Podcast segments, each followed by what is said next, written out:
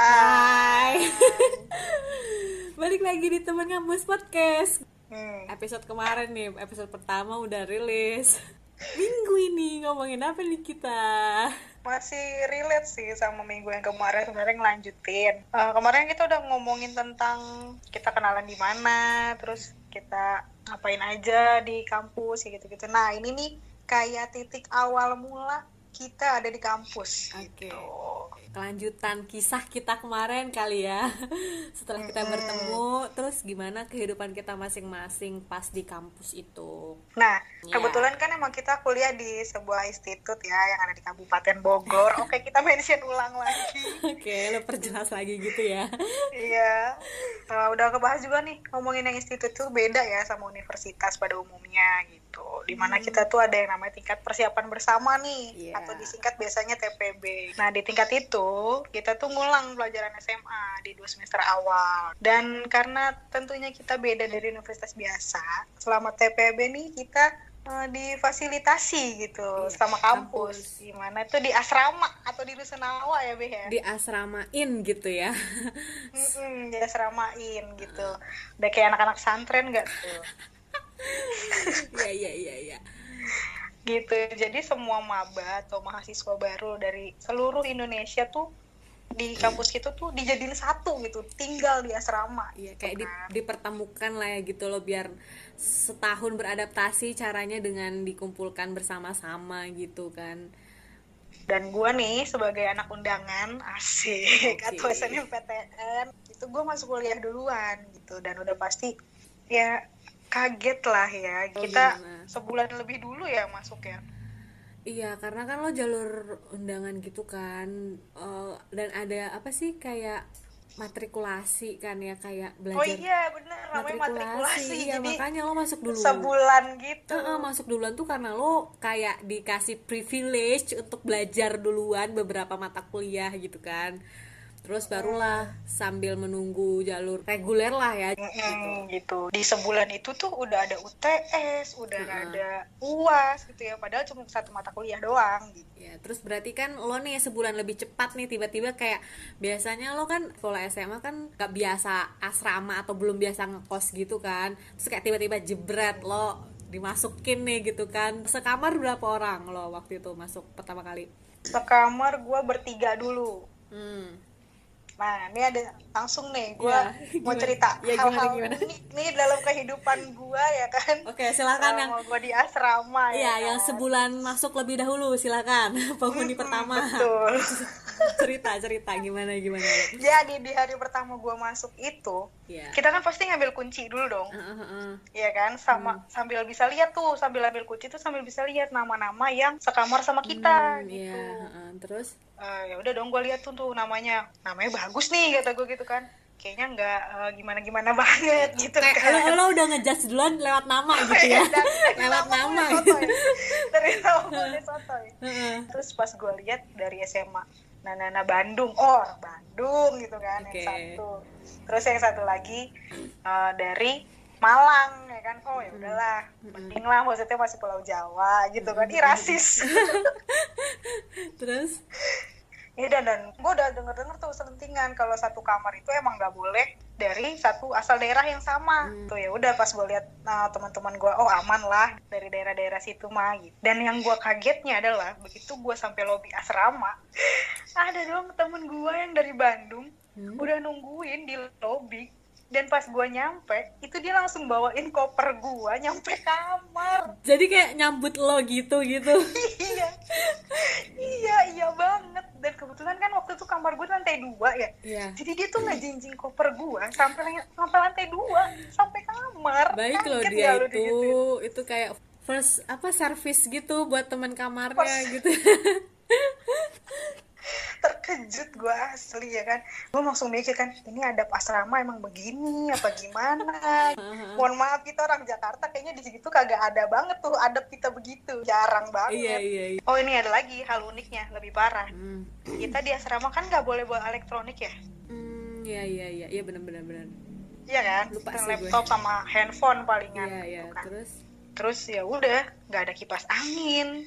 eh di kamarnya juga nggak ada kipas angin. Nggak ada, nggak ada apa? kipas angin.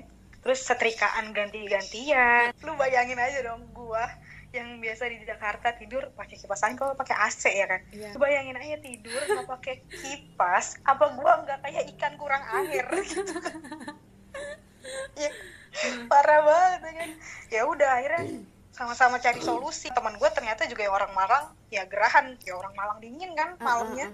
Bandung juga dingin gitu malamnya ya udah cari solusi lah kita bertiga buka jendela tidur tapi kan jendelanya gede Jendela. banget gitu kan Iya, lo nggak takut ada sesuatu yang masuk gitu Enggak, jadi kebetulan kamar gua tuh yang menghadap ke dalam gitu loh, ke taman dalam itu kan. Dia Hmm. bentuknya kotak tuh, tengahnya bolong. Nah, kamar gua tuh kebetulan yang madep ke daerah yang dalam gitu, yang ke tamannya, bukan yang daerah luar yang ke kebun itu. dan kayak jendela tuh bener-bener jendela langsung plong gitu kan nggak ada kayak Plong, langsung atau plong. apa pun itu Mm-mm, nggak ada langsung plong. eh tadu tak gue mau nanya dulu yang alat elektronik itu kayak misalnya setrikaan segala macam lah terus kalau mau nyetrika gimana dong Ngetok kamar lain. Jadi ada orang yang punya atau emang kayak disediakan kayak satu lorong satu gitu setrikaan Disediain tiga kalau nggak salah. Dan itu kan buat berapa kamar, Bel? Lebih dari 10 kamar. Lu serius bayangin cuma tiga jadi ketika lu mau pakai itu ngetok kamar orang dulu eh tapi di asrama ada jasa laundry kan Ada, bibi cuci, bukan laundry, maaf. Oh, oke. Keterenan, kalau laundry, kalau laundry keterenan ya. Ini namanya bibi cuci alias bicu. Ciri khasnya adalah baju kaos pendek pakai kerudung jadi lu kalau kayak gitu berpenampilan itu kan Fix lu bicu. Dan kocaknya lagi nih ya, gua belum ada tinggal dua minggu di asrama. ya Udah gimana turun berat badan gua 9 kilo. Anjir. Gila, itu kan? lo turun karena stres atau karena gak nafsu makan apa karena apa jadi ya Kayaknya sih stres ya, karena kalau makan tuh gua tiga kali sehari, bener-bener tiga kali Ma- sehari. Lu bayangin gak sih? Karena kan di situ ada kantin ya. iya dan kantinnya tuh murah parah jadi lu makan goceng aja tuh udah bisa makan nasi pakai gitu ya. lauk pakai sayur Iya. gitu itu lima ribu gila banget kan jadi kalau gue kayaknya gara-gara nggak makan tuh nggak mungkin soalnya gue makan tiga kali sehari Mm-mm. dan kayaknya kemungkinan besar adalah stres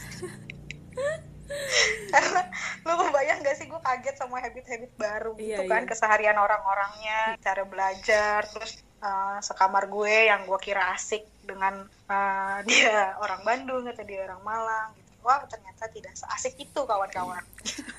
Oke. Jadi kan gue dalam mm, sebulan itu kan ada UTS dua minggu terus uas gitu. Mm. dan ketika mau UTS wah gila. Teman sekamar gue nggak ada asik-asiknya coy. Karena belajarnya parah banget. Bener-bener yang di atas meja belajar dari malam sampai pagi. Itu tuh bener-bener ya diforsir. Iya. sedangkan gue kan yang ya mohon maaf nih orang Jakarta kayaknya nggak ada deh yang belajarnya kayak gitu. Tapi gue nggak tahu ya. Jadi karena emang kita pulang sekolah ya pulang atau ngerjain PR bareng terus pulang jadi ya gue nggak lihat nih proses orang-orang belajar UTS-nya gitu. Sedangkan Mm. di asrama gue lihat.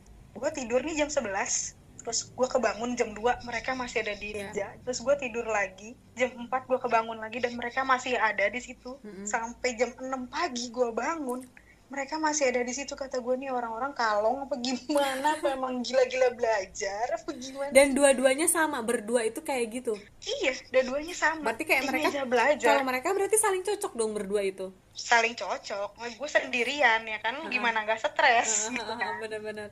Terus lu, lu gimana dong di asrama lo? Maksudnya kayak sama siapa lo bareng-barengnya ya ya udah jadinya gue main sama depan kamar gue gitu ada jedanya lah kita kapan mau belajar serius terus kapan kita eh udah nih capek nih belajar terus gitu. Eh kita main ke kamar siapa yuk gitu. Kan gitunya kalau Iya, gue iya, kan. iya, iya. sambil dengerin orang-orang juga belajar kadang kan orang-orang ada yang suka belajarnya bersuara gitu kan. Nah Iya. gue tuh uh, tipe yang mendengarkan kan. Mhm. jadi gue bisa sambil dengerin dia ngoceh terus sambil gue serap gitu apa yang dipelajari. Itu gue cari temen sih sebenarnya kalau kayak Hmm. gitu nyari temen yang bisa keluar gitu untungnya ada gitu ya. Kalau nggak lu sendiri kayak untungnya ada. Wah gila sih.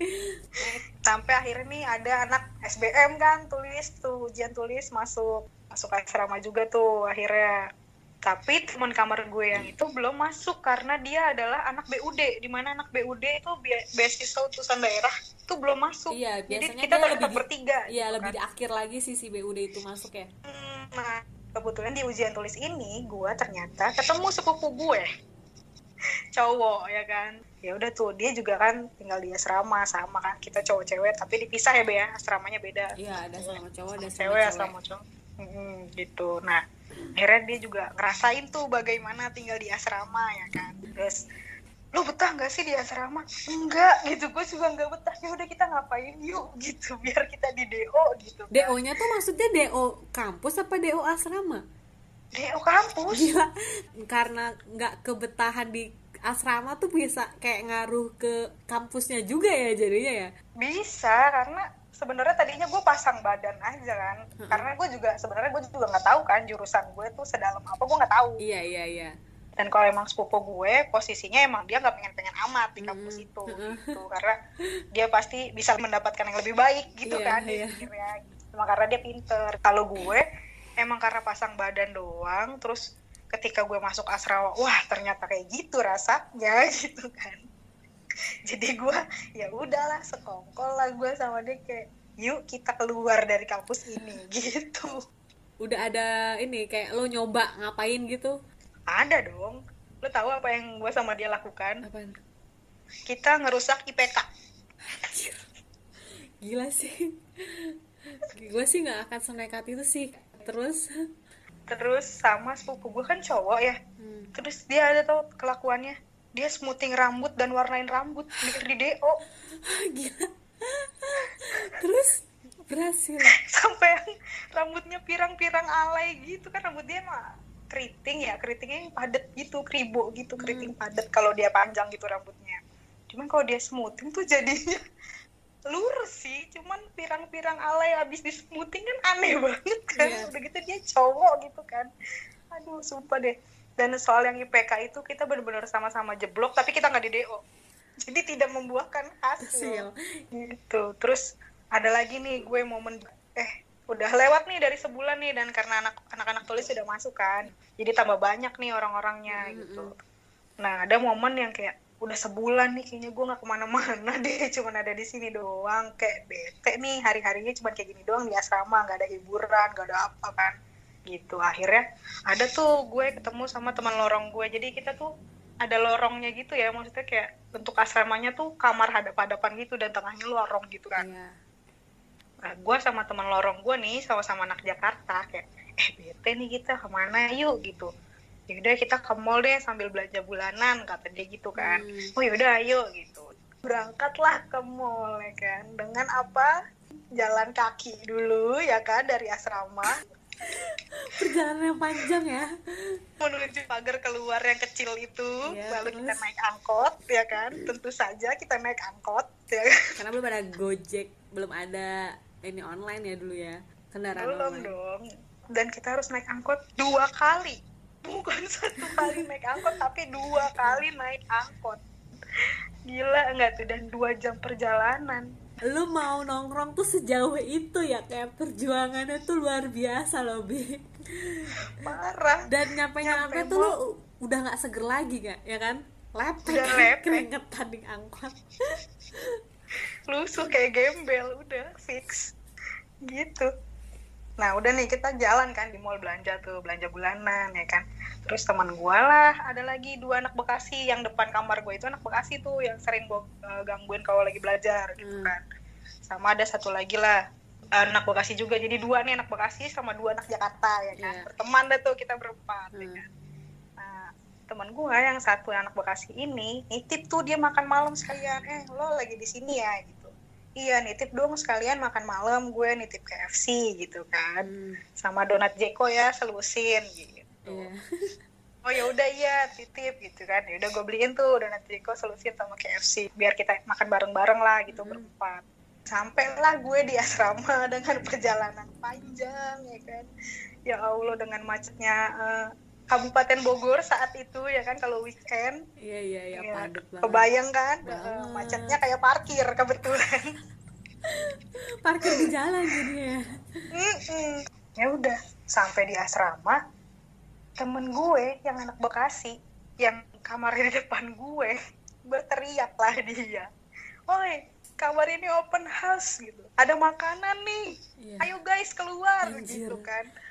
Gila kan? Kita kayak cuman lihat-lihatan doang terus kayak lah kok dia teriak? Tapi dia padahal iseng. ini makanan Emang cuma buat kita berempat doang. Tapi dia emang iseng apa gimana? Maksudnya kayak kok tiba-tiba begitu sih? Nggak ngerti lah pokoknya dia teriak intinya. Ya udahlah orang semuanya keluar. Dari kamar semuanya keluar buka pintu semua nyamperin ke kamar. Terus ada nih satu orang yang nyeletuk gini. Eh aku belum pernah loh makan donat ini. Di kampungku nggak ada. Sedih Wah. sih jadinya.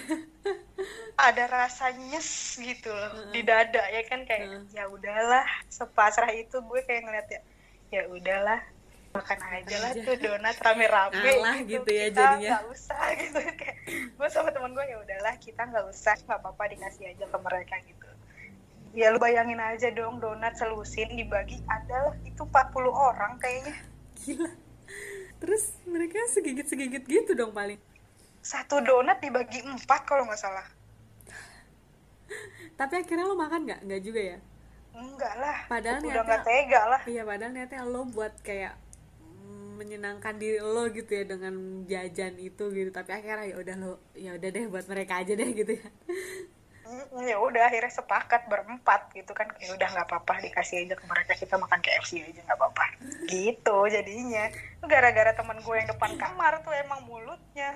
Ya gitu. Gila banget tuh orang. Itu tapi uh, udah sebulan atau udah lebih dari sebulan lo di asrama?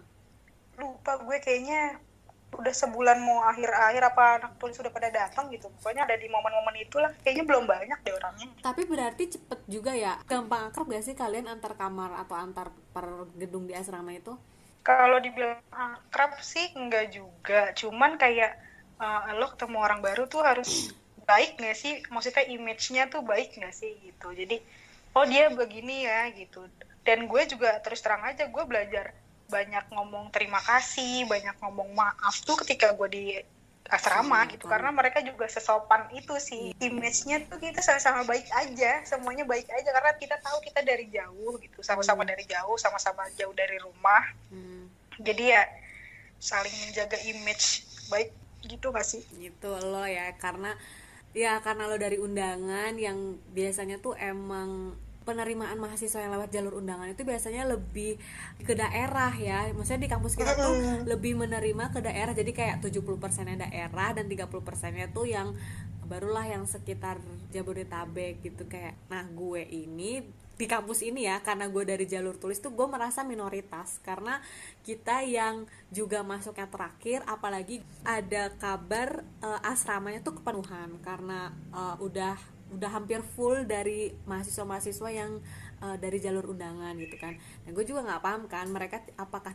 tidak mengestimasi kuota apa gimana. Jadi kayak eh, gue itu sempet beberapa kali ditunda buat masuk asrama.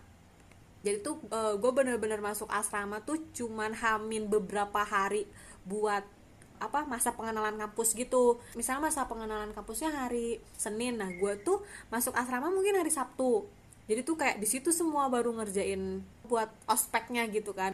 Jadi ada kayak mendadak gitu loh asrama dadakan gitu. Jadi wisma yang untuk tamu apa segala macam itu tuh kayak diubah jadi asrama akhirnya untuk menampung uh, anak-anak Jabodetabek yang juga sebagian itu tuh anak-anak tulis dan anak-anak ujian mandiri buat uh, tinggal di asrama. Tapi tuh jadinya juga kayak kalau menurut gue sih kayaknya fail jadinya untuk mengasramakan kita jadinya. Karena jadi ya sama-sama Jabodetabek gitu loh di dalam satu gedung. Eh, jadi merasa keberagamannya tuh juga kurang jadinya kalau menurut gue. Dan gue juga yang belum pernah gitu ya ngekos atau kayak tinggal selain di rumah tuh nggak pernah gitu. Jadi kayak bener-bener baru itulah gue merasakan tinggal jauh dari rumah. Ya itulah yang gue bilang fail banget untuk mengasramakan anak Jabodetabek karena kita itu menjadikan asrama cuman sebagai tempat numpang tidur atau tempat kalau misalnya ada kegiatan asrama kita kan pasti ada kegiatan asrama ya dan ada absennya gitu. Kita tuh masih takut sih emang kalau untuk bolos acara asrama segala macam ya udah kalau ada acara asrama kita ada di asrama itu gitu. Tapi kalau nggak ada acara apa-apa sebagian besar anak Jabodetabek itu tuh PP jadi tuh kita tuh kuliah TPB-nya kuliah tahap persiapan bersamanya itu kebanyakan PP jadi percuma itu asrama gedungnya kosong bener-bener kosong lompong jadi tuh sempet kayak setiap asrama setiap gedung asrama itu ada penjaga asramanya gitu ya. Jadi kayak kakak senior yang ditempatin di asrama buat kayak ngebimbing kita gitu itu tuh sampai kayak curhat gitu loh sedih. Dia sempet nanya gitu kan ke temen gue gimana ya caranya bikin uh, anak-anak asrama di sini tuh betah nggak pepe jadi tuh kasihan banget lah dia. Gedung asrama kita tuh selalu kosong karena ya udah kita jadi PP aja karena kebanyakan anak Jabodetabek yang kayak eh, nggak uh, biasa gitu kan nggak biasa di asrama. Udah kita akhirnya PP aja dan gue juga kayak gitu seminggu gue di asrama gue nangis. Gue pulang ke rumah gue nangis. Nyokap gue kaget gitu kan. Kenapa nangis? Karena berantem sama teman asrama eh teman kamarnya apa gimana gitu. Gue sih sama teman-teman kamar gue baik-baik aja ya. Dan maksudnya kita sama-sama karena sesama teman kamar gue itu uh, satu Jakarta dua Bogor gitu. Gue juga Bogor kan jadi satu Jakarta tiga Bogor. Dan habit kita kan pasti sebagian besar sama kan. Maksudnya kayak daerahnya juga maksudnya hampir sama gitu kan. Ya nggak kaget gitu maksudnya ya sama aja gitu. Kita sama aja kayak gini gitu. Uh, kalau yang anak Jakarta sih mungkin karena Jakarta dan mager PP kali ya. Dia kadang rajin di asrama. Nah yang tiga Bogor ini nih yang gue dan dua temen gue tuh sering banget PP PP pulang pergi gitu. Jadi jadi cuman dia doang tuh temen gue yang di Jakarta itu yang kayak anak asrama banget kita bilang ya. Kita tuh PP belum PP kalau ada acara gedung baru kita ke asrama dan baru kita bertemu di situ. Gitu deh kacau banget kalau gue jadinya. Jadi kurang berasa hmm, gitu ya kurang berasa sih kalau menurut gue. Jadi gini sebenarnya kan kita harusnya merasakan hal yang sama tapi karena gue hmm. kloter terakhir masuk asrama dan juga di uh, dikumpulin sesama kita juga ujung-ujungnya jadi tidak merasakan keberagaman itu dan tidak merasakan kayak shock ngelihat orang yang dengan beragam karakter dari daerahnya masing-masing tuh nggak berasa sih kalau menurut gue di asramanya ya gitu. Jadi intensitas kita juga buat akrab segala macem juga jadinya juga kurang sih di asrama itu kalau gue gitu. Makanya jadi kayak untuk esensi asrama ya gue tidak merasakan se struggle loss sih gitu. Apalagi gue kamarnya di wisma gitu di penginapan yang gue ada kamar mandi dalam bi. Dan gue ada kipas angin dan gue punya balkon. Jadi kayak ah lu serius? Kalau ke kamar mandi tuh harus ngantri segala macem. Lah kita mah cuman cuma tinggal ganti-gantian doang kalau kita kamar mandi dalam. Gitu sih iya. gila lo bayangin ya lu mau ngampus nih. Kampus kita kan masuknya pagi ya udah iya, iya. sekolah. Jam 8 udah ngampus gitu kan. Ya lu bayangin aja kalau satu lorong aja kuliah jam 8 semua. Itu kamar mandi cuma ada 8 biji. Satu lorong 60 orang lebih. Lu bayangin kalau 60 orang itu mandi. Ya kuliahnya sama jam 8 ya otomatis lu ngantri lah. Sumpah sumpah. Gila. Nih bahkan ya pas hmm. gua ini ospek ospek kita yang tiga hari itu be. Iya iya. Itu airnya mati. Anjir. Airnya mati dan gua harus mandi dari jam 2 subuh. Jam 5 udah nggak ada air. Demi apa sumpah? Demi Tuhan gua nggak bohong. Jadi kita mandi tuh dari jam 2 tuh udah rame. Jam 4 aja tuh udah rame. Yeah. parah jadi gua harus mandi tuh jam 2 uh. jam 2 dan uh, jam 3 tuh udah siap-siap. Karena jam 5 udah ngumpul kan? Setengah enaman tuh udah, yeah, ngumpul, udah ngumpul ya kan? itu jadi gua mandi dari jam 2 pagi. Dan gue harus tampung air buat wudhu dan lo gimana sih maksudnya membiasakan diri untuk kayak ngatur kapan lo mandi segala macem? Itu gimana? Lo benar-benar nungguin di kamar mandi atau lo nungguin di kamar? Enggak jadi di hari pertama tuh gue udah lihat nih kayak gue mandi jam setengah lima kalau nggak salah. Hmm. itu tuh udah rame parah dan jam lima air mati di hari itu ya kan? Kayak wah kalau besok juga gue mandi setengah lima dan jam lima airnya udah mati gitu kan. Nggak mandi dong gue nggak mungkin kan. Nah akhirnya gue lihat-lihat nih besokannya lagi. Gue lihat nih jam tigaan. Wah udah ada suara orang mandi gitu kan jam tiga. Ternyata orang-orang udah curi start duluan kan. Gue keluar tuh jam tiga akhirnya. Ya udah gue mandi tuh setengah empat tuh di hari kedua ya kan.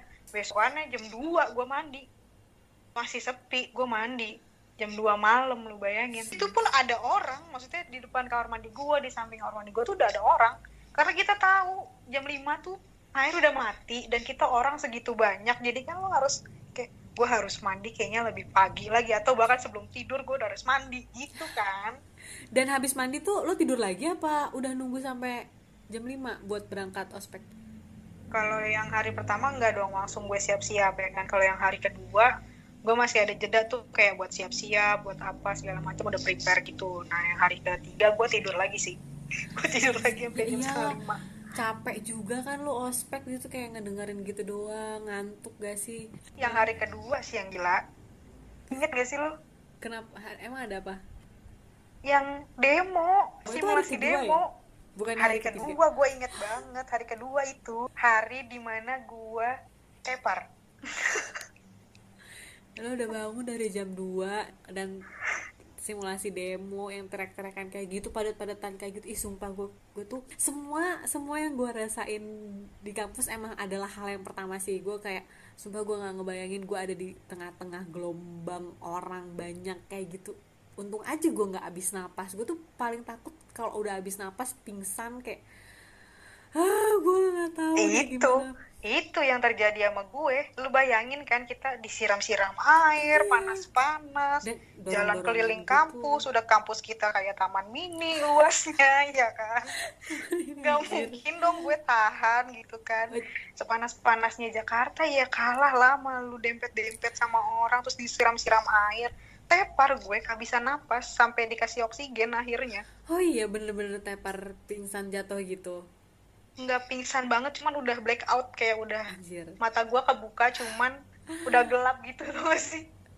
Jadi udah dikasih oksigen dan gua pulang ke asrama Uh-uh. diantar ambulans. Ya Allah. Gila. Dan dramanya lagi di asrama adalah karena gua diantar pakai ambulans sumpah orang-orang selorong gue ke kamar be. Kayak, kenapa bi? Kenapa? Nih nih, nih ada bir brand nih ada Pocari Sweat minum ya gitu. Selorong lu bayangin ada kali 40 orang lebih hampir 60 orang kan satu lorong. Tapi gue mau nanya deh menurut lo eh, gimana ya? Ya care sih nggak apa-apa ya kalau menurut gue. Bagus banget malah gitu kalau care sama orang. Tapi tuh kadang gue ngerasa kalau kayak gitu tuh kayak terlalu berlebihan gak sih? Lo ngerasanya lo itu berlebihan atau emang ya udah pure pure emang mereka care gitu. Kadang gue kayak karena gue orangnya sujon kali ya gue kadang kalau orang yang kayak terlalu eh, misalnya kita ada apa-apa terus dia nanya ih kenapa kenapa minum ini deh minum ini coba kayak gini kayak gini. Kayak apa sih lo lebay banget? Ya udah gitu gak usah segitunya gitu. Kadang gue suka mikir gitu loh nggak tahu sih karena waktu itu posisinya gua kan emang udah lemes. Nggak jadi merhatiin. mereka ngasih apa ngasih minuman itu ya taruh aja di meja gitu ya. Terima kasih aja gitu. Gue sih saat itu mikirnya gitu ya. Dan gue ada satu cerita lagi sih yang eh, nggak akan pernah gue lupain seumur hidup gue oke oke. Banyak ya kisah-kisah lo di asrama. Banyak.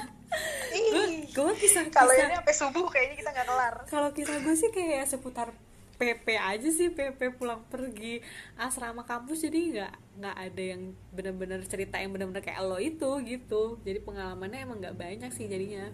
Banyak banget gue parah.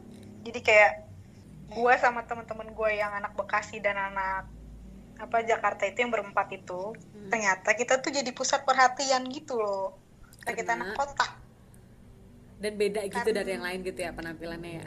Apa gimana? Iya gitu. Karena satu kita kalau berangkat kuliah lebih rapi. Karena kan kita sama-sama nggak pakai kerudung gitu. Jadi eh, pakai kemeja ya keharusan gitu loh. Ngerti Iya, nggak sih iya, kayak iya iya. kemeja kan harus kelihatan gitu Iya, kan iya. kerahnya ya udah gitu. Nah gua tuh kadang-kadang kuliah suka pakai blazer. Oke. Karena gua orangnya nggak mau ribet ya kan. Jadi gua pakai kaos dalamnya. Luarnya gua pakai blazer doang gitu kan tinggal pakai doang dan dulu kan zaman zaman kita asrama kan kita sering pakai tas tangan tuh tas jinjing ya sama bawa binder gitu. Heeh. ternyata style gua yang kayak gitu buat mereka itu kayak mau pergi ke mall katanya. Jadi gua pernah waktu itu gua pakai blazer warna oranye dalamnya gua pakai kaos pakai celana jeans pakai fat shoes sama bawa tas yang tangan itu. Terus gua keluar kamar ada yang nanya sama gue kayak gini bi mau ke mana? kata dia gitu mau ngampus gue bilang gitu. Rapi banget kayak mau ke mall. Gue cuma yang hah? Enggak kok mau ngampus gue bilang gitu doang. Jadi iya kayak, iya iya iya. Karena kebanyakan juga yang gaya kampusnya tuh ya gimana ya tidak menyalahkan berkerudung atau nggak berkerudung ya. Tapi kadang karena dia berkerudung jadi tuh kayak ya pakaian- udahlah nggak kelihatan ini iya nggak kelihatan. gitu ini, kan pakaiannya- kerahnya. Iya dan pakaiannya tuh jadi kayak ya udahlah sesuka mereka aja. Emang sih pakaian itu soal kenyamanan tapi kan juga gimana gimana cara kita merepresentasikan diri kita kan?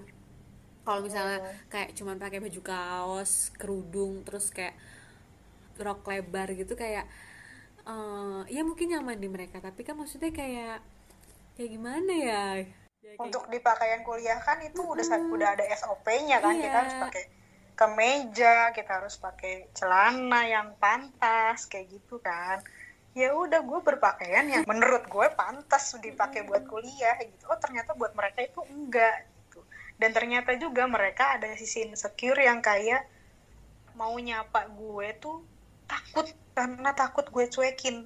Karena mereka tuh ngerasa nggak pantas main sama gue yang anak kota sedangkan mereka dari kampung. Gitu padahal mah ya kalau mau nyapa nyapa aja gitu kan. Emang gue siapa gitu. Gue juga bukan artis gitu kan di Jakarta. Jadi ya nggak usah se insecure itu gitu. Muka lu galak sih. Jadi orang-orang kayak ih nanti gue digalakin lagi gitu kali.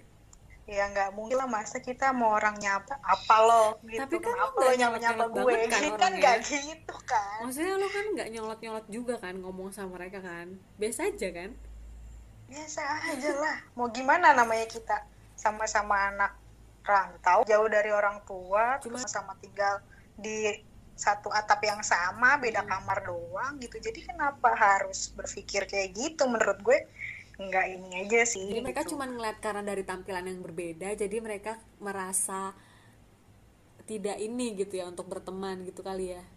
Dan ngerasa kita tuh anak kota banget. Jadi mereka ngerasanya ah, kayaknya gue nggak pantas dia main sama anak kota gue main sama yang sedaerah gue aja kayaknya lebih nyaman gitu mereka mikirnya.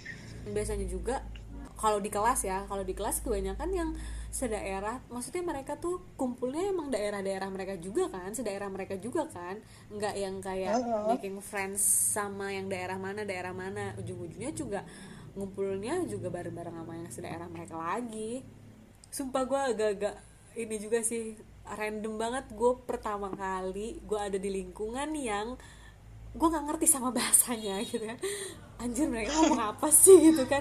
Dan mereka tuh kan ramean gitu kan suka di kelas tuh pasti banyak kan ada aja gitu. Lebih lebih banyak jumlah mereka dibanding jumlah kita kita yang kayak Jabodetabek itu yang tadi gue bilang ngobrol gitu di samping gue pakai bahasa mereka. Ya elah terus gimana gue mau ikut nimbrung gitu kan? Gimana gue mau mencoba berteman juga gitu kan kalau mereka yang ngomongnya pakai bahasa mereka sendiri gitu. Dan masalah gue tadi yang tentang pakaian gue bagaimana terus yang mereka merasa nggak apa ya nggak cocok lah main sama gue kayak mereka yang ngerasa ah lu anak kota gue anak kampung gitu. Dan itu jadi masalah yang serius loh. Sampai akhirnya gue berempat dikumpulin di lorong. Semuanya itu ada 60 orangan lebih gitulah sama ada senior residen kan kita ada ada kakak-kakaknya gitu yang iya yang, jagain kan yang setiap ngawas lorong. gedung itu heeh. Mm-mm. Nah sampai uh, senior residen gue tuh bilang kita kumpul ya di lorong ada yang mau dibahas gitu kan. Ternyata mau ngebahas itu ngebahas kalian ngebahas gue berempat yang katanya sombong nggak mau main sama mereka. jadi itu inisiatif Gila dari inisiatif dari si kakak yang ngawas gedungnya atau kayak misalnya seseorang yang maksudnya teman kamar lo atau gimana gitu Gue nggak paham sih tapi yang jelas waktu itu ada ada bilang kayak kita kumpul ya di lorong mau ada yang dibahas gitu kan. Terus maksud gue lo ngebahas kayak gitu lo lupa kejadian donat Jeko gue gitu. yang sampai segitunya itu kan sampai dibahas secara serius gitu bener-bener yang serius loh itu kayak dipermasalahkan gitu Uh, mereka mengutarakan apa yang mereka tidak suka dari gue berempat. Iya. Bener-bener satu-satu mereka mengutarakan. Satu orang satu orang. Dan gue sampai yang wow ternyata gue segitunya gitu di lorong itu gitu. Lah kenapa nih perasaan gue baik-baik aja sama mereka? Dan gue juga kan ikut organisasi mahasiswa daerah ya Jakarta. Itu nggak ada tuh gue diajarin sombong nggak ada tuh gue diajarin apa-apa. Pokoknya kalau lo mau nyombong nyombong pakai prestasi bukan pakai apa jangan pakai sifat tengil gitu. Gue diajarin kayak gitu dan itu yang selalu gue pegang gitu kan. Nggak pernah gue tapi tapi mereka menyombongkan kayak diri gitu gue. gitu ya? Mm-mm, dan sampai segitunya mereka mengutarakan yang makanya gue sampai tahu yang kayak eh, kita tuh takut eh, nyapa nyapa lo bi katanya gitu. Nyapa kamu bi. Karena takut nggak disapa balik katanya gitu. Kamu kan eh, orang kota kita tuh malu mau apa ngomong sama kamu. Kayak gitu wow kata gue, jadi kayak wow aku siapa? Aku artis. Gue pengen nyaut kayak gitu di saat itu ya. Cuman karena gue udah keburu apa kayak kesel gitu kali ya. Jadi gue sama teman-teman gue tuh eh, membalas dengan pakai kata-kata yang halus lah gitu kayak yang ya ngapain kalian kayak gitu? Gitu. Gue juga nggak pernah ada ngerasa harus kayak gitu kok ke kalian? Mana mungkin kalian nyapa gue nggak sapa balik emang gue siapa? Gue bilang gitu. Jadi itu adalah obrolan yang sangat serius sementara teman gue yang anak Jakarta satu lagi kan wah gila dia bahasanya diplomatis parah dibalikin sama dia semuanya. Hmm, tuduhan-tuduhan yang ditunjukin ke kita tuh dibalikin sama dia semuanya. Untungnya gue punya temen yang pintar ngomong nih anak dua bekasi ini diem aja nih. Di teror ya kan? Gue sama yang temen gue satu lagi langsung lah ngomong kayak yang kita tuh nggak pernah ya diajarin untuk kayak gitu. Bahkan di omda kita pun kita nggak pernah diajarin untuk kayak gitu. Jadi jangan pernah berpikiran kalian tuh orang kampung kita tuh orang kota. Ya sama semuanya di sini juga sama-sama belajar sama-sama cari ilmu. Gue bilang kayak gitu akhirnya. Udah Jadi- tuh masalah itu kelar tuh akhirnya. Jadi kan yang apa sih yang mempermasalahkan keberagaman atau yang pembeda itu kan mereka sendiri kan jadinya kan bukan kita kan. Bukan kita yang tidak bisa beradaptasi jadi jatuhnya mereka yang tidak bisa beradaptasi karena mereka seperti tidak bisa terima kayak gimana kita kayak penampilan kita gitu kan. Nggak bisa nggak mau itu kan jadinya kalau menurut gue mereka tidak mau cari tahu sih kita gimana orangnya gitu. Cuman karena melihat dari penampilan kita langsung mereka ngejudge oh mereka yang kayak kayak gini kayak gini gitu. Tapi kan yang cuman ada di pikiran mereka doang. Mereka nggak tahu kita sebenarnya kayak gimana kan. Nggak tahu. Makanya mereka bisa ngejudge kayak gitu tanpa tahu kita aslinya. Ya kan? Gila sih itu kejadian yang paling gua nggak bisa lupain sih. Lo salah tinggal gedung bi. Lo tinggal di gedung gue. Harusnya yang aman ya hidup iya. gua ya. Drama banyak drama ya di asrama yang bener-bener asrama Makanya, sesungguhnya. kalau gue sih jadi gila. kayak asrama abal-abal gedung gue karena ya orang-orang Jabodetabek itu tadi pada PP gitu. Dan kita aja kalau ada acara asrama numpang ke gedung asrama sebelah karena kan kita cuman satu lantai gitu. Satu lantai dari Jabodetabek yang anak tulis gitu. Jadi kalau misal ada acara gedung atau acara apa misalnya kayak kita ada acara apel pagi gitu kan biasanya. Ya kita eh, apelnya gitu ke gedung sebelah ke gedung asrama itu gitu sih. Jadi kayak untuk gesekan-gesekan permasalahan atau drama segala macem sih nggak ada sih di di lorong gue itu oh tadi tuh gue sempet eh, bilang kan gue nangis seminggu di asrama tapi gue nggak bilang alasannya kenapa. Gue nangis tuh bukan karena ada masalah sama teman asrama gue ya. Itu gue nangis bener karena gue shock aja sih. Padahal juga rumah gue sama si kampus itu juga nggak nggak jauh dan gue tuh sering lewat situ kalau pas SMA pas belum masuk kampus tuh gue juga beberapa kali main ke sana gitu kan. Cuman ya bener sih tinggal di asrama tuh kayak bener-bener Iya banyak belajar gimana cara kita ya udah sekarang kan apa apa kita nih yang ngurus diri kita sendiri gitu kan. Masalah makan kayak nyuci baju segala macam Eh, dan seminggu gue di asrama itu gue pulang terus gue nangis. Terus gue bilang ke nyokap gue sambil gue merengek-rengek nangis itu gue bilang gue lapar mau makan. Jadi gue nangis tuh karena gue gak nafsu makan di sana gitu. Karena gue nggak biasa makan warteg gue tuh belum pernah ya makan di warteg. Karena kebetulan gue eh, apa ya asalnya asalnya tuh dari luar Jawa gitu ya. Asal dari Sumatera. Jadi kalau misalnya pun nyokap gue nggak masak belinya tuh masakan Padang bukan warteg gitu. Nah di deket gedung gue itu warteg adanya. Gimana ya aroma aroma masakannya tuh beda gitu loh bi. Dan gue nggak suka gue nggak suka aja gitu. Mungkin karena emang belum biasa di gue nggak nafsu makan bener-bener gue nggak nafsu makan. Dan kebetulan juga emang untuk uh, kebersihannya emang agak kurang juga ya di situ. Dan ya gue kaget bener-bener kaget sih. Jadi kayak ah gue bener-bener gini banget ya kata gue. Asrama tuh gini banget ya. Akhirnya tuh gue pulang. Hari Jumat gue inget banget Jumat sore. Terus gue pulang nangis nangis dan kebetulan malah lagi ada rame keluarga gitu kan pada ada yang datang gitu tamu. Dan gue nangis dong depan mereka kayak anjir gue malu banget kenapa sih gue mesti nangis? Karena itu lepas gitu aja loh pas gue datang ke rumah kayak gue langsung gitu kan kenapa nyokap gue kaget kan?